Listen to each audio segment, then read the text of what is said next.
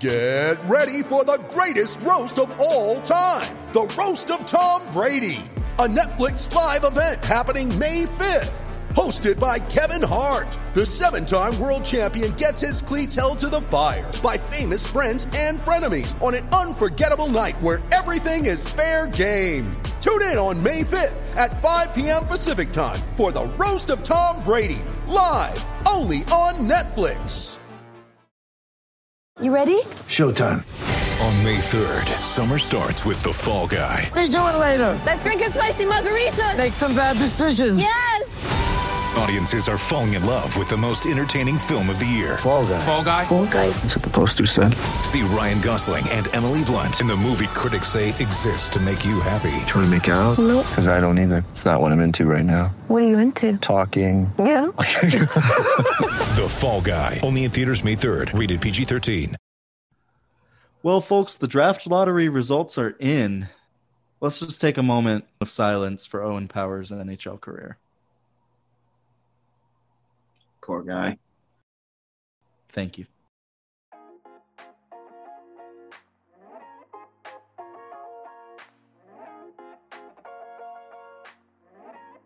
What's going on, ladies and gentlemen, and welcome back to another episode of the Tracking the Storm podcast. My name is Brandon. Uh, with me tonight, we have the full cast again with Matt and Alex right here alongside. Um, lots to talk about this week. There's actually quite a few different things going on, and we didn't get to get up with you right after the Nashville series ended. So last time we spoke, uh, we were still kind of wondering how things were going to shake out there. Headed back to Nashville in the series. Uh, the Canes did have, a, I think we recorded after Game Five, but uh, so we'll get into that in a little bit and talk about how things wrapped up in the Nashville series and give a somewhat slumber, yeah, somewhat slum, some fucking Jesus. somewhat somber. There it is. and give a somewhat somber update on this Tampa Bay series as things currently stand. But first, the NHL draft lottery results for tonight. As Matt reluded. Oh my god, reluded. What the hell? You told us to get it together here. I Come know, on, man. dude. This is what What's I going get. on? This is what I get for talking shit. Uh. Yeah. Alright. As Matt alluded to, the Buffalo Sabres have won the NHL's draft lottery. The Seattle Kraken will pick second. Um, so I figure that's a, probably a logical place to start. RIP to Owen Powers' career. Uh, you know what? Like, as much crap as we're giving the Sabres, um, I think Owen Power might actually benefit from playing with the Sabres, at least for a little while, because they don't really have a guy of his uh, skill set on the team. I'd love to watch a pairing of him and Dahlin. That'd be a lot of fun. Right. He, uh, like, They're both lefties, What- but still. What I think you're hoping for is that he's like the Slavin to Dahlin's Hamilton type Yeah. deal. You know, if that makes any sense. Um but I mean still it's Buffalo, right? Um and there's there's been a lot of jokes. I think my favorite is uh Mark Lazerus um saying over under on Owen Powers requesting a trade is Oh, three years. Yeah, I saw Three that years, too. yeah.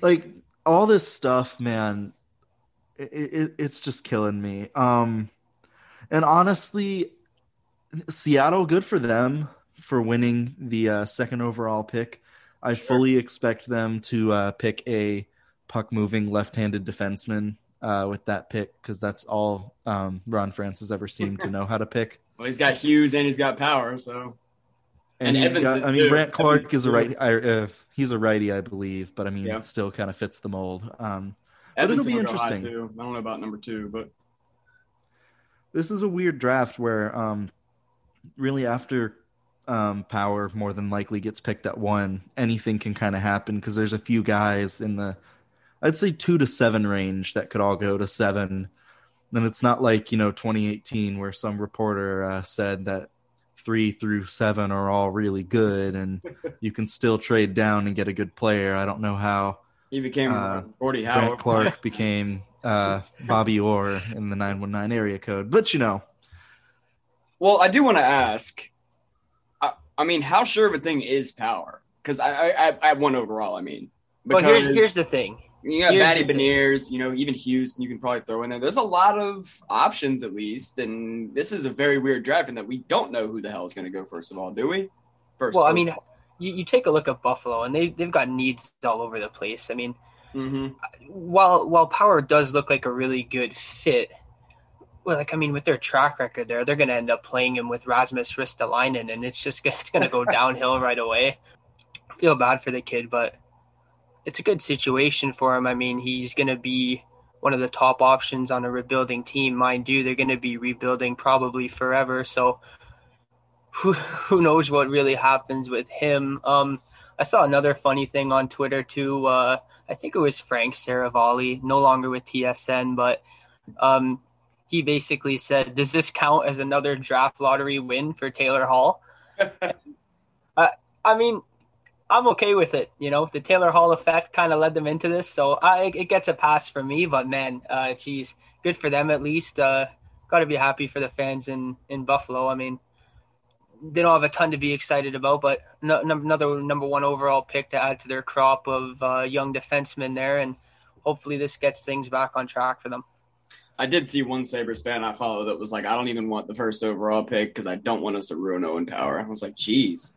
Buffalo I mean- fans are really like down in it at this point, man. Yeah, they're uh, they're feeling it right now. It's it's bad. Yeah, can you Um, blame them? No, Yeah, I can't. can't. I mean, they're Well, we kinda know what it's like, absolutely right? Miserable.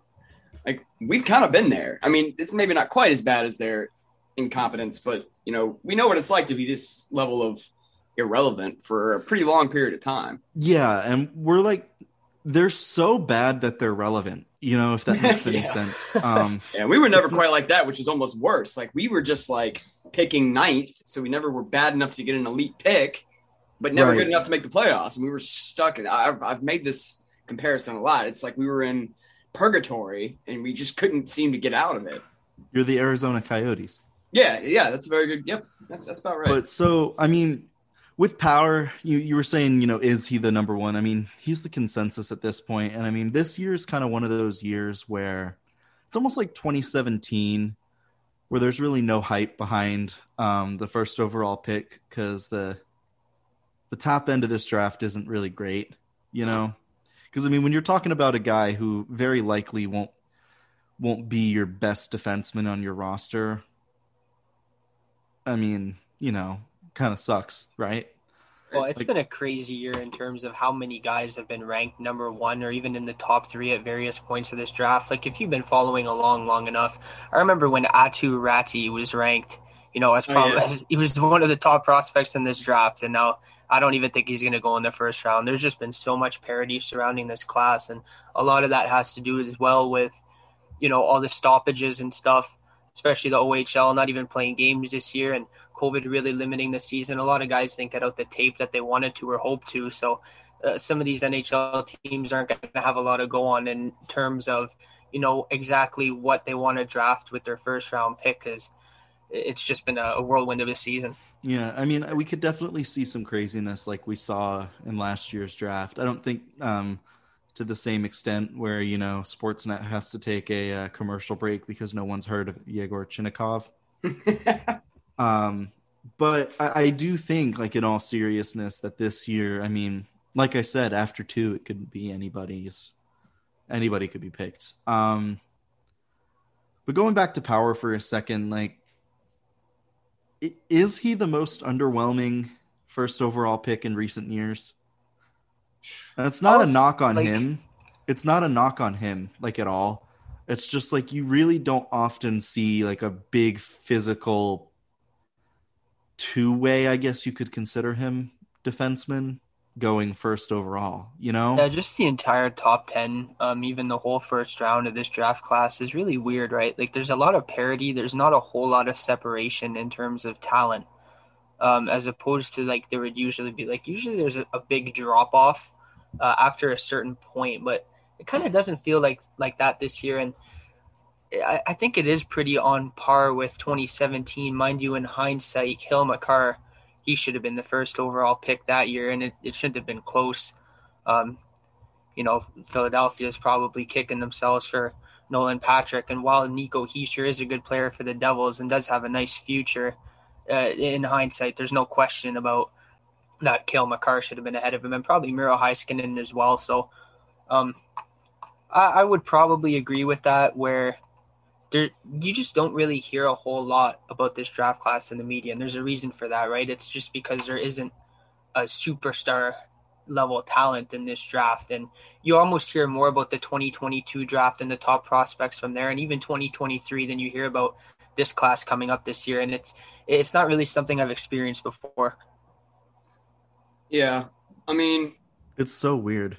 it really That's is. the best way to describe it. It just doesn't make sense. I don't think there's really like a superstar, or at least not an obvious one at the top of this draft. I, Matt Beniers has become my probably favorite player in this class just because he's like, he works his ass off. He, he'd really be a perfect Hurricane because he can play in all situations. Like he's got some offensive skill and he scored pretty well in college this year for a 17, 18 year old. But um, if I was picking first overall, he just kind of has that fit as like a all situations versatile, like maybe like a Jordan Staal type almost that you can win a lot of hockey games with. I would say the best way to describe how kind of weak this class is is that Jesper Wallstedt. Um, he is a borderline top five prospect in this draft. He's a goaltender, and he's probably not as good of a prospect as Yaroslav Askarov was last year, and he went 12th overall. So just the gap in, in skill at the top of the draft, it's it's a sizable drop off from last year. Yeah, I mean, Wallstedt's not bad. I mean, He's a- I he's watched still him like play with Lilia this year. No, no, Um, he's it's nothing against him, but if he's in the same draft class as Askarov last year, oh, he I'm, unquestionably I'm taking goes second. Askarov before him. Exactly. Right. well, the top like- 15 of last year's draft was also pretty damn good too.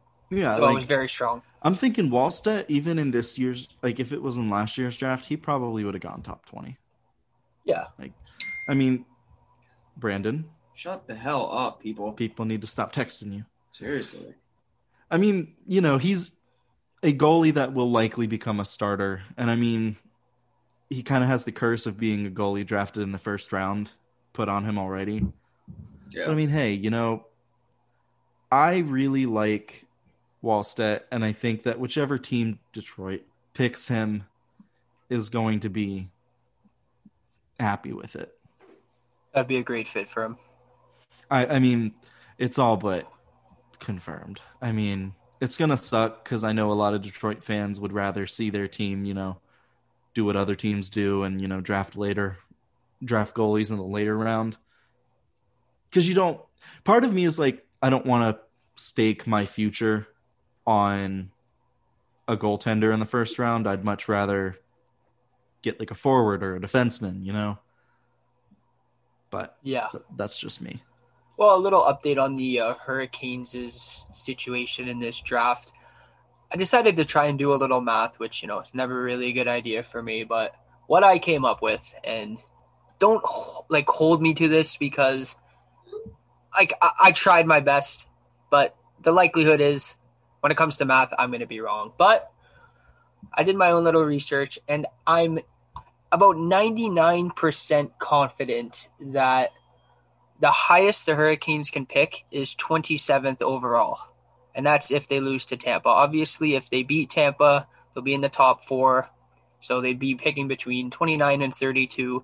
But if they lose to Tampa, I am about 99.9% sure that they'll be picking 27th overall um, because the loser of Colorado and Vegas would pick 28 behind them.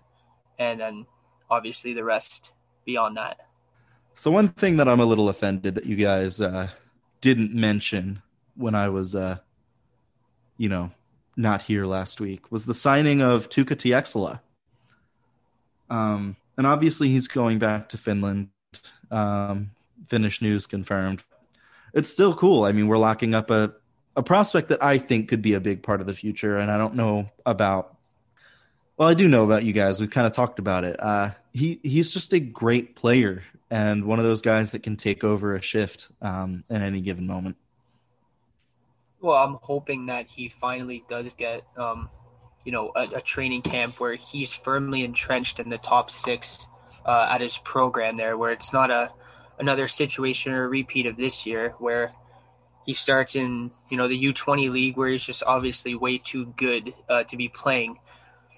mind you, very deep program at uh, Kärpät, and it's a good spot for him to be. Like the, the development staff there and the coaching staff there, they're very, good at producing NHL talent, and a lot of good players have come out of that program. Uh, Sebastian Aho being one, obviously, and he had a great year there. Really came on as his role increased and progressed. So hopefully, you know, there won't be a lot of turnover there at all, and he'll have the confidence of his coaching staff and and kind of earn their trust going into next year where he can play a big role, take some big strides offensively, and hopefully with his overall game does need to add a little size. I think the Hurricanes listed him at 146 pounds, if I'm not mistaken. So you know he's got he's got some work to do, but oh yeah, he he looks to be like a really good one for the future. I mean, you guys know how I feel about Tieksola. Um, I'm super excited for it too. Uh, we'll see how things unfold over the next couple of years. I don't really have much more to add other than that. but I was excited to see him sign because, again, like I said, he was one of my top five prospects. He's one of my favorite players in the entire organization to watch.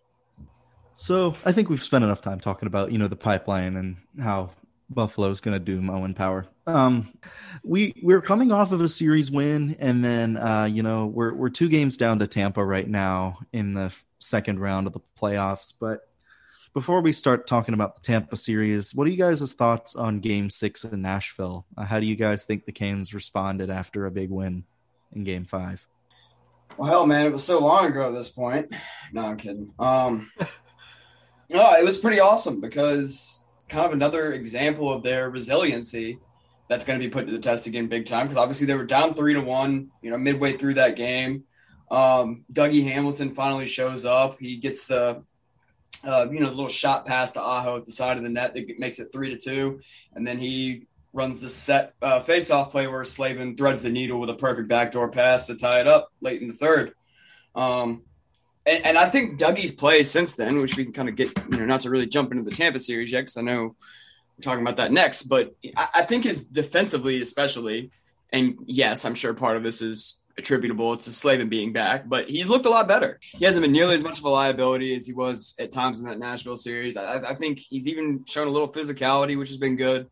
Um, so yeah, it was definitely good to see Dougie kind of get going a little bit. It'd be really good if you could start to generate some offense, but anyway. But yeah, I mean that's that's the, that's, that's the resiliency you gotta the Hurricanes are really gonna need now. But again, we'll getting ahead of myself here, and I'll let you guys finish up on the Nashville thoughts.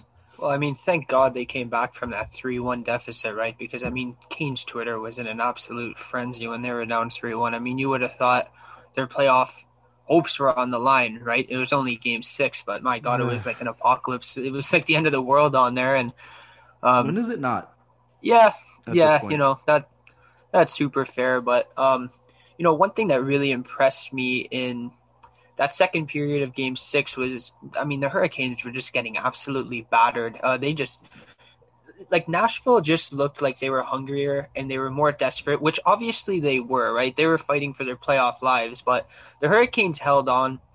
You know, they they bent, but they didn't necessarily break. Yes, they went in a two goal hole, but I mean, Nashville controlled the flow of the of the, of the game for almost that entire period, and you know, the Hurricanes managed to come through on a power play that looked horrible for the most part, but they scored, right? So how can you really fault what that unit did and only came out of the period down one goal, which really gave them a chance, um, obviously going into the third period to, you know, still have a chance to come back in that game, which they did. And obviously in overtime they cashed in with that great play from Aho, which, you know, I was hoping he could kind of build on a little more in the Tampa series hasn't quite happened like that yet. Um, obviously, fighting for offense from the entirety of the group, but we can get more into that a little later. But yeah, I was very impressed with how they responded. Yeah, I mean, you know what? The Canes played poorly in that second period, and that's like the nicest way I can put it.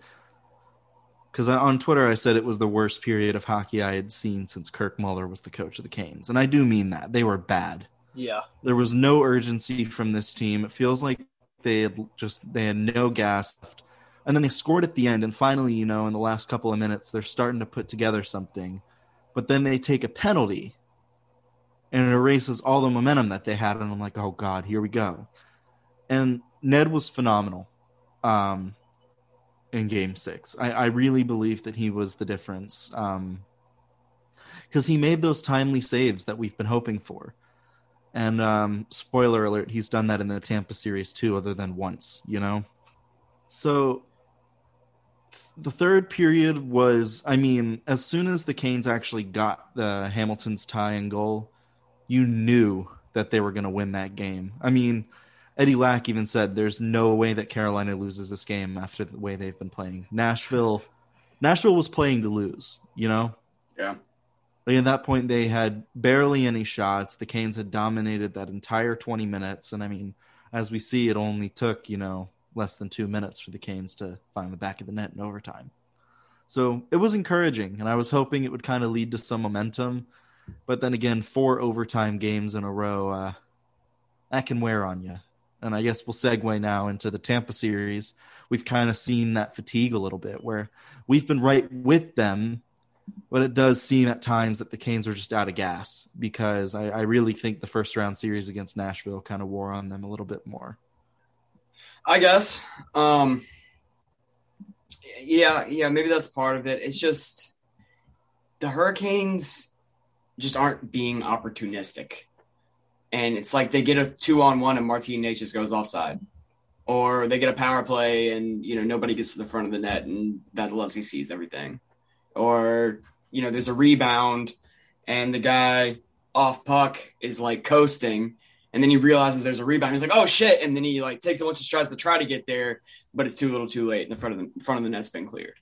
And it's just so many little things are adding up to so many inefficiencies. And you know it probably is attributable to fatigue you know it's not just physical where you're tired and it's hard to you know do stuff your, your brain kind of shuts off and you kind of make some mistakes that maybe you wouldn't otherwise make.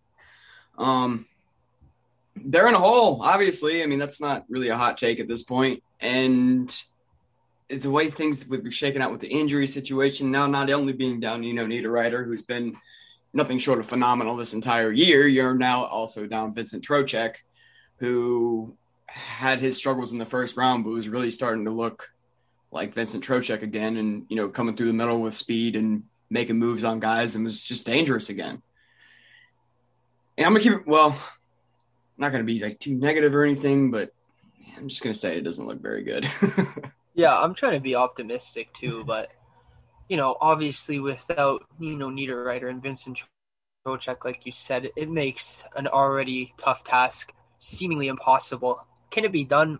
Of course. I'm never going to write this team off. We've seen how resilient they can be, but you're a team that's already struggling to generate quality offense and you're a team that's struggling to score and you lose two key depth scorers like that um you're in a world of trouble uh, it moves everybody up the lineup jordan staal goes from being your 3c to your 2c and you know while he is generating a lot of offense in these playoffs the matchups are going to be different um and you know you're to have to bring in a couple cold bodies in um from out of the press box. Obviously, Morgan Geekie looks like he could have an impactful role with the way he gets to the front of the net and his vision from below the goal line, which has been seriously lacking, especially on the secondary power play unit. That unit's just been terrible, despite the the bean goal that was deflected off a leg. Um, that that unit can barely even get any zone entries. So you know maybe he can contribute a little to that group. Um, beyond him, I mean, Cedric Paquette hasn't really offered anything. I went to bat for him in my article um, in the series preview, and he just he hasn't looked up to it at all. So your, your depth is really going to be tested here, and you're going to need secondary guys like Brock McGinn and Jesper Fast and Warren Foegele, especially. Those three is the, are the guys I'm centering on who you're just going to need some kind of offense from them. Obviously, that's not the kind of players they are. You can't really expect these guys to really, you know, impact the game offensively. But if you're going to get this done, you just need everybody in your lineup to elevate. And w- without Niederreiter and Trocheck, I mean, you, you, need your secondary guys to step up. So those guys, we're going to see if they can get up to the plate and maybe knock one out of the park. If not, it, it looks like a very tough task. So I actually kind of. I mean, I agree. It's going to be tough to knock out the defending champs. I'm not going to sit here saying that it's going to be easy for the Carolina Hurricanes. Nothing has come easy this whole season, you know? I don't think it's necessarily all doom and gloom. Uh, like a lot of the tweets I saw last night after the game, like it's not. We're right with Tampa, and I mean, you know, we're playing against the actual best goalie in the world. Right. I mean, I don't think there's any doubts that Vasilevsky is the best, right? At this point. Yeah, I don't really know who you would argue. Yeah, like I would agree, but Yeah. So, I the mean, biggest problem is you're not making it tough on him, right? right. But I mean, we're right there with him. Eventually, we're going to get a bounce, and eventually that's going to snowball into something. But eventually needs to be tomorrow night in game three. You know, like, Yeah. bottom line, it needs to be in game three. But I think, you know, the way the Canes are playing, they've been very solid defensively. And I mean, all of Tampa's goals this series have come off of breakdowns from the Canes. Like, anytime there's been a defensive breakdown, the Canes have given up a goal. And that's, I mean, that's what Tampa does is they make you pay every time you make a mistake. Yeah. So you can't expect the Canes to be mistake free, but you got to find a way to put the puck in the net. And I think they're able to do that even without Trocheck because honestly, Trocheck hasn't like even prior to him getting hurt, I don't think he was very good in the playoffs. Yeah. Yeah, I I'm going to be honest, agree. I was disappointed with him in round 1 and in game 1 I in this series I thought he did nothing. Like I I'm Like, I just wasn't sold. I thought he had some good moments and was actually more noticeable because he was getting he was gaining the line. He was doing entries, you know. And This is something- also me like, you know, working probably one of the busiest days Yeah. during that game. So like, you know, He was more. That's also than he- possible. He, was more noticeable to me than he definitely had been uh, in the Nashville series when he was. but he struggled like hell against Nashville. Oh yeah, and so sure. I was hoping that he would rebound. Um, and it sucks that he's gotten hurt, but I mean, Trocheck had been kind of, I don't know, he he hadn't been nearly as good as he was towards the back end of this season. Um, and that's kind of when the Canes started to struggle too. But I think they'll be okay without him. What I really need to see, and I'm hoping that his goal the other night gets him going, is Fetch. So let's speculate a little here. Um, assuming that Vincent Trocheck is going to be out of the lineup, which does seem very likely based on Rod Brind'Amour's comments the, the past couple of days. Right. What is the Hurricanes' center depth going to look like? Because obviously Sebastian Aho is going to be the first line center. Jordan Staal is going to move up into the two slot. So you're going to have a vacancy in the three hole. Um, I mean, Morgan Geekie could step into that role, but he hasn't played in two, three weeks. So Geekie's better suited for that role for sure. I, I agree. You're not. Gonna, I don't think you're going to move Lorentz up there because he's done a fine job um, as a fourth line center, providing energy and whatnot. But oh man, if it's Jordan Martinook as the third line center, I uh, you're, you're going to see me losing my mind on Kane's Twitter. I'm going to be like uh, like the rest of the Caniacs who you know disaster, sky is falling type thing. Because if, if that's what happens, man, Bro, you've Just seen how valuable Martinook has been to this team in the playoffs. Like, I'm I'm so sorry, but if it's gonna be doom and gloom, like I'm gonna roast you for it.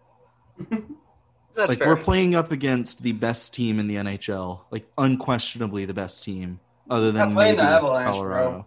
Uh, Until they beat Tampa, Tampa's the best. I'm sorry. I haven't uh, having watched a bunch of the Avalanche. I will argue with you on that one, but Right, Alright, we'll but see what until you happens. beat the defending champs, who are just as good, if not better, they've they they have something to prove to me. Tampa, Yeah, no, I already fair. know that they're at the top of the mountain. If that makes sense. So, so what are you guys doing? Are you putting Morgan Geekie in that three slot and giving him, you know, maybe Yeah. Fogel and Fost as, as wingers, or are you moving some of the wing into that spot? I'm keeping the fourth line together and intact. Um, but again, I'm not Rod. I would like to see Morgan Geekie as the three C, just because I think you know that's a role that he could potentially fill um, in the future for the Hurricanes. But I mean, you saw Geekie and Lorentz had a bit of chemistry too. that's uh, what I was gonna for say. a little actually. bit. So I mean, if you move Martinook up and your fourth line becomes a little more offensive, like cool. All right, but this is this is what I was starting to say on Twitter yesterday. Like the Hurricanes, should have gotten another piece of the deadline, if not if for no other reason than for depth purposes. Because now we're looking at having Martinook or McGinn, who has been good, and you know you can at least stomach that a little bit more easily. But I see Martinook is probably going to end up playing with Aho a bunch tomorrow night, and uh, that's just not ideal. And yes, I agree, he's definitely a valuable part of this team. And hell, he probably spearheaded that comeback against Nashville because of that. You know, I don't know if you guys saw the pep talk he gave on the bench. Yeah. Where he was getting everybody going. Like he's obviously a huge part of this team just from a chemistry and energy standpoint. Leadership. But like having him, yeah, but having him playing alongside your best player is counterproductive. Like it just, I, have seen it a couple times this series. I've, I've, seen it when he was playing with Necas and uh, Trocheck. He just doesn't have the, his brain doesn't process the play at a quick enough speed. There's sure. passes that are there for a brief moment. There's you know, cutting lanes to move into for a you know to get a pass that he doesn't see. It's a little stuff like that that he's slow to read on, and those opportunities are gone in an instant. So again, like it would have been really nice, and there's really no point in going back to it. I know, but moving forward, I, I kind of said something similar to what Matt did about if Svechnikov can build off that goal last night, if that gets the monkey off his back and he makes up for lost time in a big way, the Hurricanes are definitely right in this. But the other side of the coin is, and this is something that I had kind of said, and then Sara Civian actually said the same thing. You're down two to nothing, going to Tampa Bay. You're struggling to create offense. But if you look at the other roster, Kucherov, Point, Stamkos, what have those guys done this series? Well, they're not going to stay down for four, five, six, seven games either. At some point, they're going to make their return as well, and that's that's that's probably the part that scares me just as much as anything. Yeah, no, like the the defense, they did an incredible job against Tampa last night. They only allowed 15 shots the entire game, and if you take a look at the box, all of Steven Stamkos, Nikita Kucherov, Brayden Point, uh, Victor Hedman, basically all of Tampa Bay's top players had one shot or less on goal completely neutralized those guys and took them out of the game. Didn't really let them generate a whole lot of offense, and you still lost the game. That's just the that's the painful part for me. And you know what? You did make a really good point about you know how nice it would have been for the Hurricanes to at least add some kind of a body at the deadline, just in case of this situation. Because now it's at a point where I've got countless people in my mentions today asking me, "Oh, do you think the Hurricanes should bring Ryan Suzuki or Jamieson Rees into the lineup, and it's just like it, that's not a question I should be asked at this point of the at this point of the playoffs. The answer right? is no. You're not Ex- bringing that, prospects exactly. in. Mm. And I'm this is coming Trying from to drop the prospects guy. Lightning. like this is coming from the prospect guy, and I'm just like, hell no. That's literally potentially development suicide. Yeah, yeah. and and, and it's to be fair, it, it's not that crazy of a question because I, I do think there is a slim potential that those guys could step in and maybe they do give your team a spark and start creating stuff. But the odds of it happening are substantially lower than them coming in and struggling mightily and like you very, said, very, very stunting, low. Yeah. yeah, and stunting their development and you know developing bad habits. Like there's just a lot of stuff that could go very, very wrong in that scenario. Yeah, I just like the only reason why I would even consider bringing Morgan Geekie in is because he at least has NHL experience. Yeah, and he played in the playoffs last year, so he knows what to expect as far right. as the pace and physicality of this kind of series would go.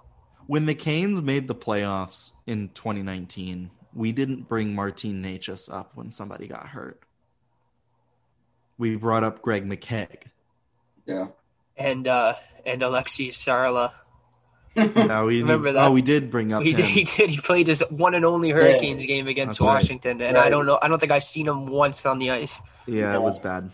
But yeah, like you're you're bringing in guys who they might not be the best players, but they have NHL experience, and that sometimes matters more.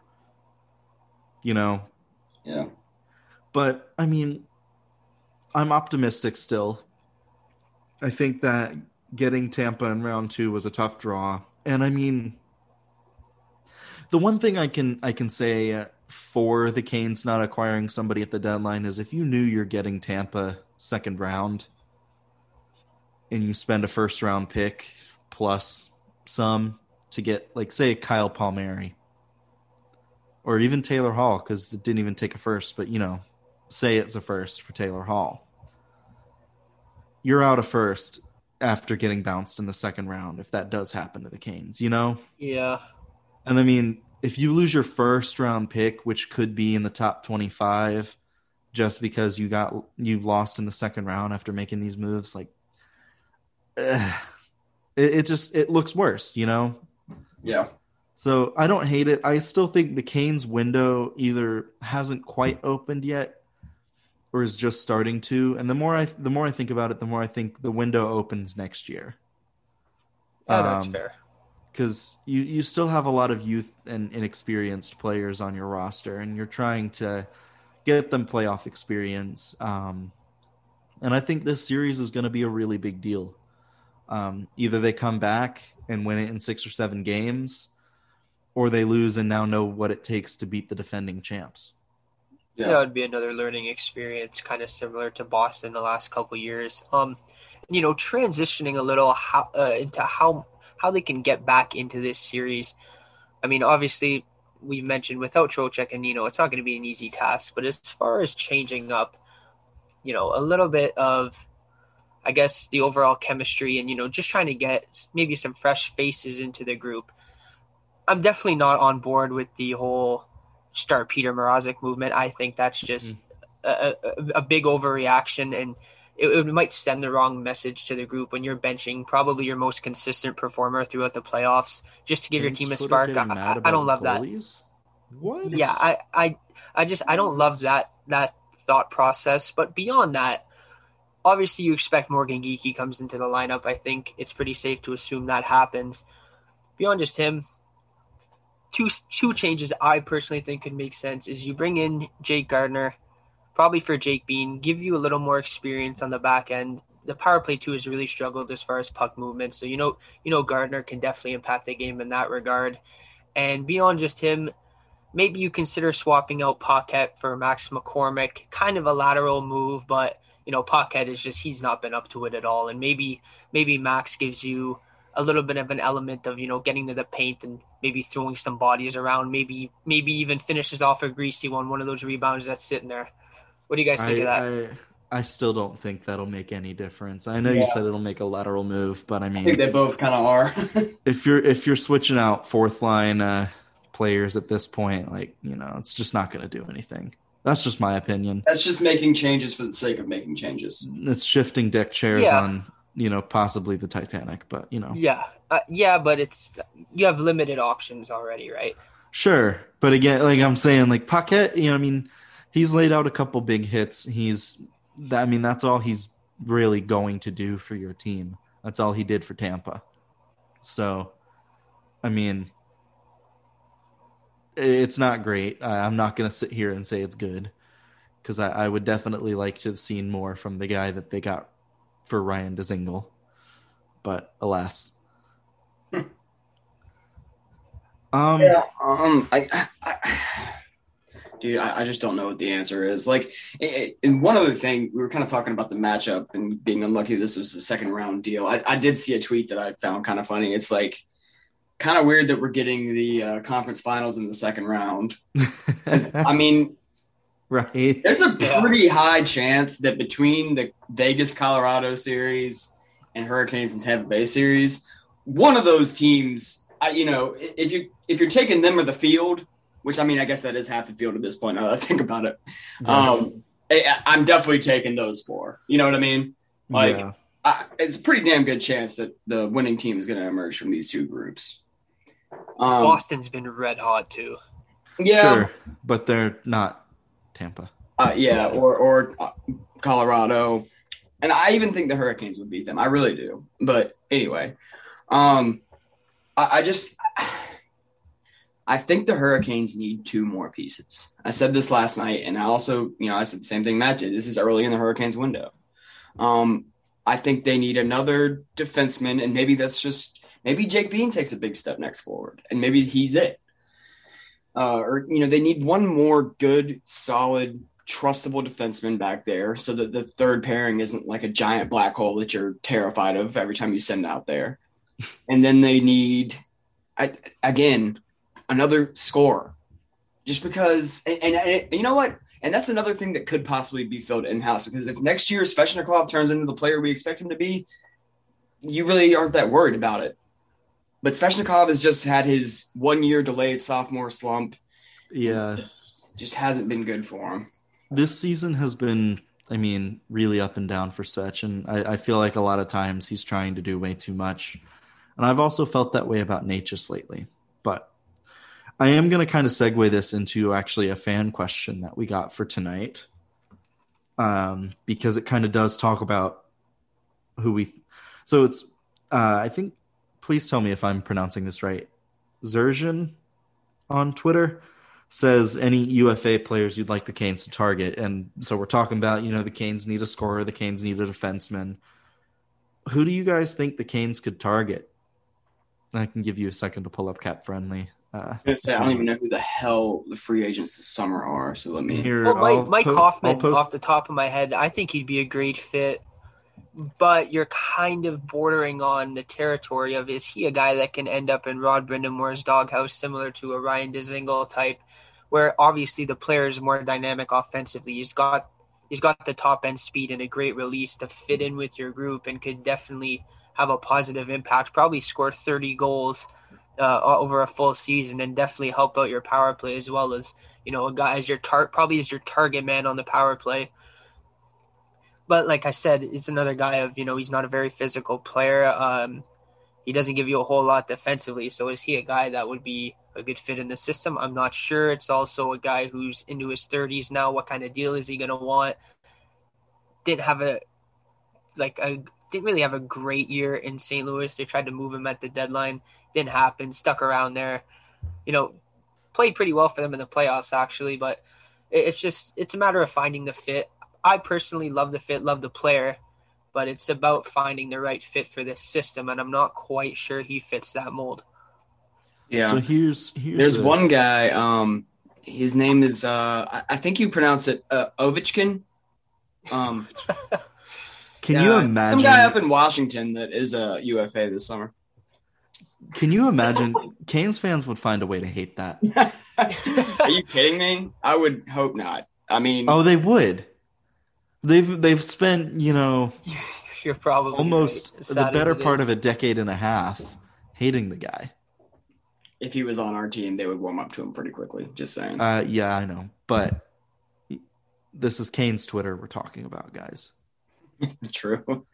They get mad at the first like legitimately great goaltender we've had in God knows how long, just because he let in one bad goal. Yeah. Well, I'm looking Um, at a list. If of, we're talking um, about somebody that's actually like maybe a, I don't know. How would you guys feel about Brandon Saad? I was actually just looking Good at his fit. as well. Good fit. I, I I think like so that. too, because I think the way he get, he plays with a little bit of a power forward game, um, I, I, I would be down for that for sure. You He's think? 28 too. I mean, that's not bad. His cap hit might be expensive, so you're probably going to have to dump salary somewhere, but you can do that. yeah. Another guy that you might want to look at, maybe in a trade where you send a contract elsewhere, Sam Reinhart. I was. Yep. Yeah. Another guy I wanted to look at. Um, because he is an But RFA, right? Yes, but you also do have to worry that he. I, I'm the, I'm wary about anybody that comes from the Sabres, Oilers, or Maple Leafs at this point that's because these are teams that know how to lose. Yeah. Well, there's three big names on the UFA market that instantly jump out at you. Um, how would Gabriel you Landeskog. any any of um, Marian Hossa, Marian Gaborik, or Henrik Zetterberg, Why are all they on expiring this list? contracts? I was looking at that too. Why are they even on this list? I have no idea. Because Um, that's Because well, their contracts technically Right. expired and they Alex haven't like Simmons got to be on that list too. Yeah, He's I was gonna say, probably payroll, is. right? Ooh, If the Brandon Canes need Sutter. very cheap goal scoring, Semin is available. Taylor Hall obviously makes a ton of sense too. It's just going to be about the price tag. Can you fit him in? I mean, probably not, but I think also that he's cursed. The Cane, I mean, hey, if you want to draft uh, Shane Wright next year, sign Taylor Hall. you will win the lottery.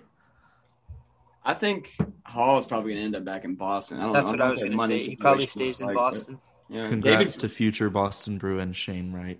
David Krejci is. I mean, he's 35 years old at this point, but he's still obviously just a great, great hockey player. Sure, but Um, again, you're think you adding a a Tavo. Teravainen when you need more of a sniper. Sure, Yeah, that's- Kyle that's true. Palmieri, he makes some sense. Like I said, Palmieri, um, Hoffman, as I mentioned, I think Hoffman is just a great fit. Um, I think you aim higher than Palmieri. I think you aim higher. If it doesn't work out, he's a fallback option. Gabriel Landeskog, dude, like I don't know exactly what Colorado's cap situation is like, and I feel like there's a very, very slim chance of them letting their captain walk. But dude, I mean, you want to talk about a good fit? I I think Gabriel Landeskog would be a heck of a pickup. I mean, Colorado does have to worry because Cale Makar Right. is going to get paid yeah, this summer. I mean, he, he is going the Samuel Girard took a very team friendly deal to stay on that team, which is awesome. And that'll help, but my god. Yeah. Cale Makar is going to make bank. how do you guys Um, feel about uh, Tomas Tatar, eh, middle sure. six option? He's T- Tatar. I think is actually kind of underrated. Um, But then again, he's gotten scratched from Montreal, and they're still finding ways to produce without him. So like he's a secondary piece, but I think he's a good secondary piece. If you're gonna play him with you know skill guys like obviously maybe Aho or Trocheck, I, I think he's a guy that can. He, he's he's shown good finishing ability in the past. He's got a good release. I think you know as more of a maybe a middle six option. If you get him for a reasonable price, I think he's a guy that can probably help you along a little bit. Yeah. Isn't Trocheck or is it next year that he? Yeah, Next next, year. year. you're gonna have Okay. both Trocheck and Niederreiter up for new contracts. So Right. And I think Nino takes a pretty sizable pay cut. Yeah. yeah, I'd assume. Or at least like and by pretty sizable I mean like a million. Yeah. If he wants any more than he's making right now by like by Yeah. Nino. Let's see Trocheck his, his season could- goes next year, right? And by then you'll have guys like Jarvis and Suzuki and Jamieson Rees kind of pushing anyway. So it's not like you won't have cheap options if you need them. And that's also what I'm mentioning or what I was gonna think about. Um is you guys also have to keep in mind the cap isn't moving for the foreseeable future. Right.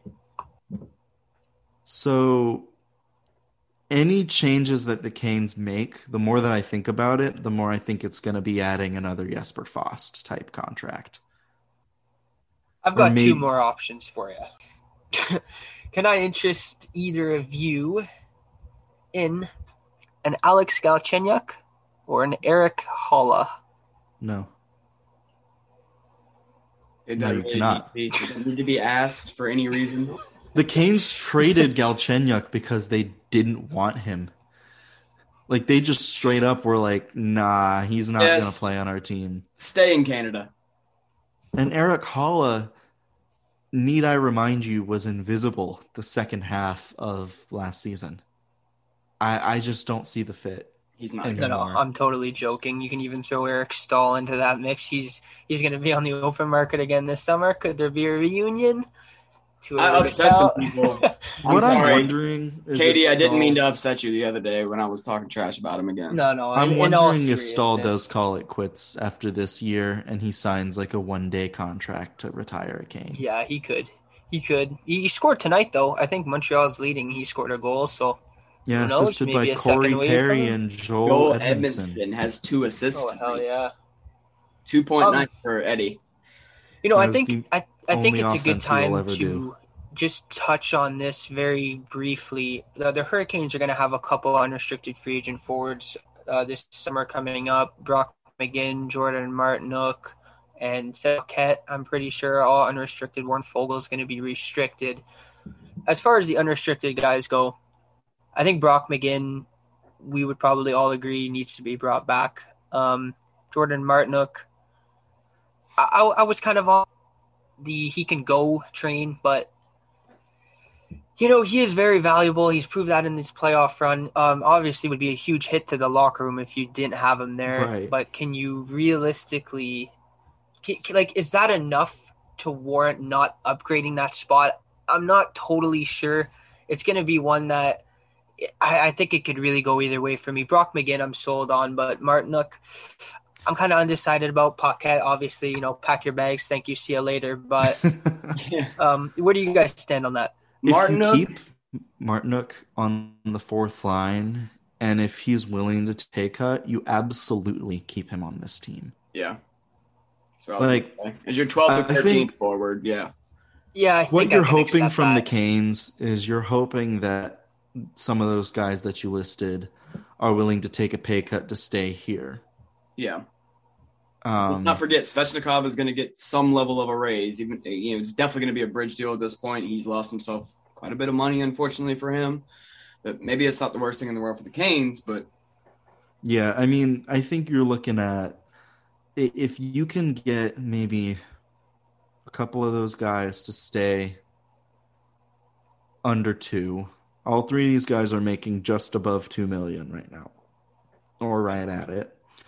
If you can get under two, that's awesome. Warren Foegele, um, he's an underrated um acquisition target for Seattle at the expansion draft. I think. I've, I've been thinking that too. um, a guy that Francis obviously knows well, and if you can force the Canes to instead have to give up assets to get rid of Jake Gardiner, I think you do it.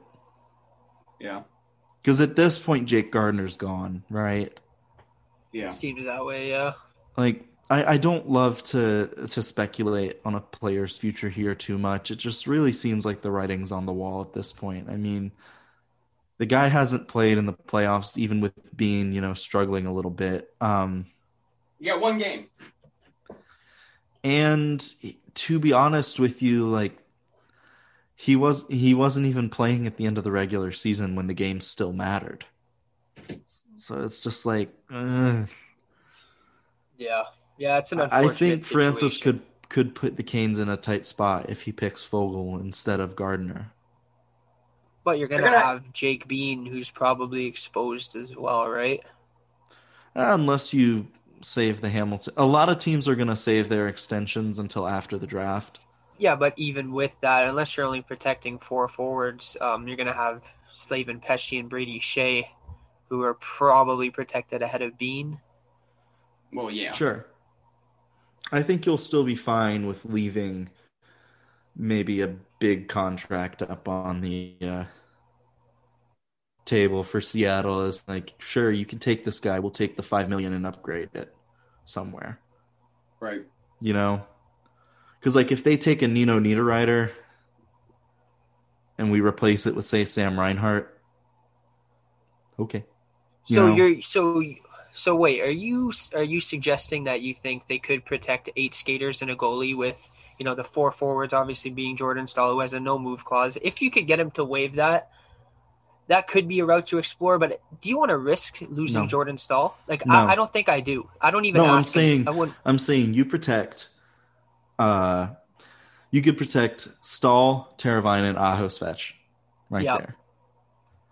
And then So you would be you could exposing protect Trocheck as well. definitely you know? Slavin, Skjei, and Pesce. And if you choose to do the eight route, you've got one more forward or defenseman. Well, Trocheck. Well, I, if I'm saying, if you like, do you the, could if pick you do the Trocheck. eight route, it's going to be to protect um, another defenseman, right? Four and four. Otherwise, you might as well just protect protect your three D and keep seven forwards. Right. I mean, and what I could do is, I mean, it's probably going to cost you less to protect um, Trocheck than it would Bean, judging by his play so far. You know, Bean's younger, and sure, he might have the upside, but there's still a lot of risks associated with his game.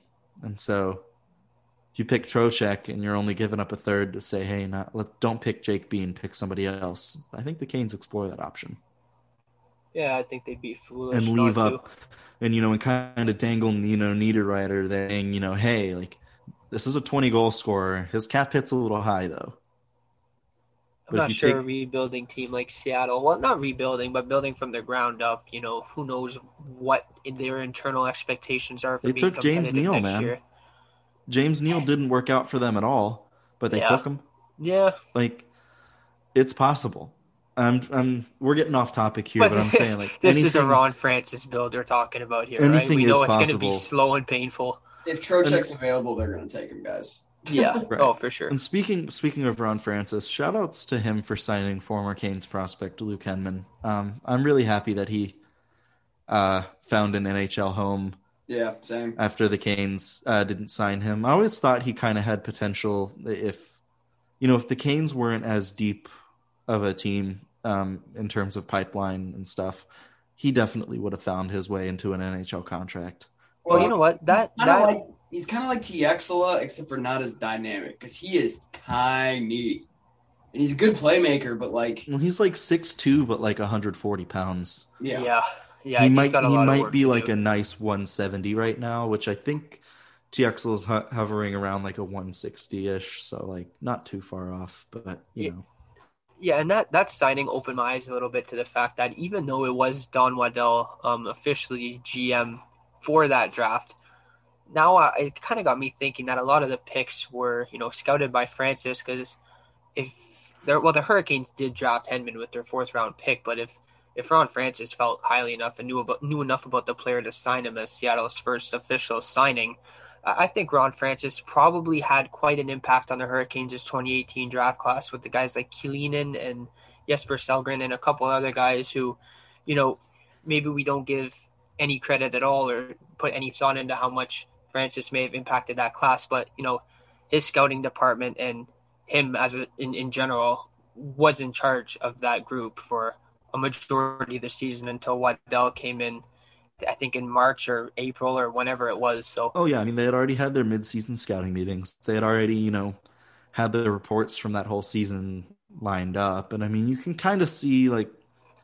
with with guys like um for instance they're Jack yeah, Drury. Francis, Francis picks. Drury was a Francis would have been a Francis pick. Yeah. Um Henman might not have been because he wasn't nearly as safe um, as the other guys were. But yes, for Sellgren, absolutely. Um, so I mean, I'm again, I'm happy for Henman. We have one last fan question here, and then I think that's all I have for you guys. And I don't want to spend too much time um, on it because I, I think we're going to spend more time on the draft as we uh whenever the season ends, I guess, because you know then we'll know where we're picking and roughly where our other picks will line up too. But he's kind of asking, you know, who should the Canes target in the draft and like what positions and should they go after goalie Sebastian Cossa? And I'm saying not in the first round right off the bat. Yeah, I I agree. Man, you got to be intrigued by that size though. I mean, yeah, but I don't know because we've seen with Jake Oettinger, he he he's looking like a really good goalie for the Stars. You know, I mean, six six. My God, like, I mean, this guy's was lights out in the WHL this year. 17 one and one record.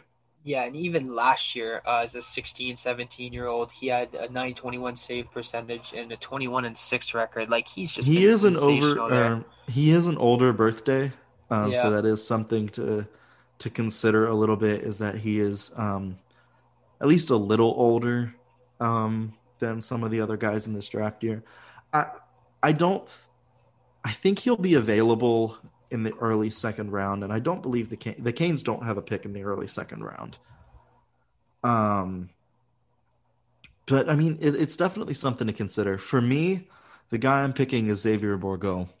Um, I watched this kid a few times um, this year with Shawinigan um, when Ponomarev was playing, and this guy, I mean, he can create offense. He's so smart. He's quick, and I mean, whether it's goal scoring or playmaking, I think he can do it all. I, I don't think he's going to be a top end forward, but I definitely think he's you know solid for maybe about 50 points at the NHL level.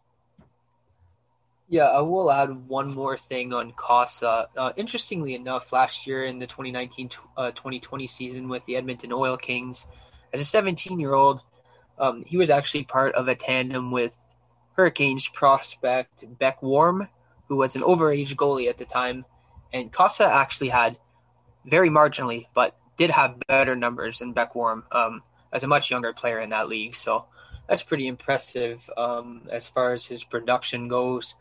Obviously, has very good uh, measurables at six foot six, two hundred pounds. Um, you know, haven't really seen a whole lot of the player, but obviously with those with that size, you'd like to assume that if he's got the quickness, he could be a player at the NHL level. Mind you, size isn't the be all end all. We saw how things went for Scott Darling in Carolina, so you got you got to be careful about just judging a goalie based on his measurables. But yeah, uh, moving on a little bit for me, my target in the first round is still Zach Dean. It's been Zach Dean for you know the last few months, uh, dating back to even last year when I saw him live. I was just blown away. Not really sure where he ends up going. He could be gone by the time the Canes pick, but if he's on the clock when they go to the po, like when if he's on the board when they go to the podium, and they don't pick him, I'll be upset. It's just, you know, if I'm the Canes at this point with how the, the pipeline's looking, I'm picking upside, regardless of who's available. I'm picking the best player that's still on the board. And if it's between Dean and Bourgault, I'm picking Bourgault nine times out of ten. For me, because I think his upside's higher. I think Dean's a little bit more of a safe pick because he does a lot of things well, you know? But that's just me. just be just Zach Dean's uh, offensive upside. I mean, this guy, watching him live, won't get too much into it because we're gonna have obviously a draft centric episode where we're gonna talk about a lot of our favorite targets. But as a player, he reminds me a lot of Elias Lindholm, especially his offensive game, where he just his agility is. it- It's a real treat to watch. The, how fast he changes directions and can cut from full speed going one way to the other is just it- it's really it, it's mesmerizing to watch and you know sometimes you just fall in love with the way a player plays and that kind of sways your judgment a little. I'm not sure where this guy is going to go because i've seen him mocked as high as like 15 and you know some people don't have him as a first round talent so the the jury's out on him. I love the player and um you know we'll get into that more in the in the next couple of weeks but uh, I, I definitely have him as a guy i would target. What's nice about it, and this is the last thing I'll say on the draft, is that what's nice about both this year and next year's drafts is that the Canes are a contender and still have their first four picks in both drafts. You know? And they even have an extra couple seventh round picks to throw at the board and, you know, hopefully land another Billy Rassinen. God couple rest Billy his soul. He's not dead, but, you know, he's dead to us. might might as well be He's dead to us. But He'll never be dead to us. Come on, man. The legacy will never end. what legacy? The fact that I noticed him Oh. in training camp and the first thing I said in prospects camp was, "Man, this guy skates weird." I saw him. Um, my big Billy Rossinen moment. I saw him at prospects camp, and, and it was kind of cool. But he just stood at the blue line and had like a bunch of pucks, and he just shot them one after the other, and he bar down every single one. Like swear, I Well, swear that's to God. great, but he never did Yeah, that right, right, against right, right. In competition. But when he did that, when he did that, I was like, "What the hell, man? That was kind of impressive." I was And like, man, when you're was just not 19 going on 20 and can't even be more than a seventh defenseman in the USHL, Yeah, it's not good. uh, that was it for me, man. Um, Yeah, like the USHL. that's so bad. It's not a very good league. Um, drafting players from the USHL is always a risk because more often than not, they're just not going to turn into great NHLers. Yeah. Well, folks, I think that's about it. We uh, for this week we've covered a lot, a wide range of topics from you know the Canes pipeline to the draft lottery to the upcoming draft from a Canes standpoint. How little time we spent on the playoffs tells you everything you need to know about how that's going. Yeah, you know what? I'm still optimistic. Nothing's gonna bring me down about this. I still think that the Canes are in a good place, and even though you know it might look like their window isn't open yet, it's definitely coming soon with how good this team is. And Still young team. Of what some people, some negative folks might want to say, folks. As always, it's a great time to be a Carolina Hurricanes fan.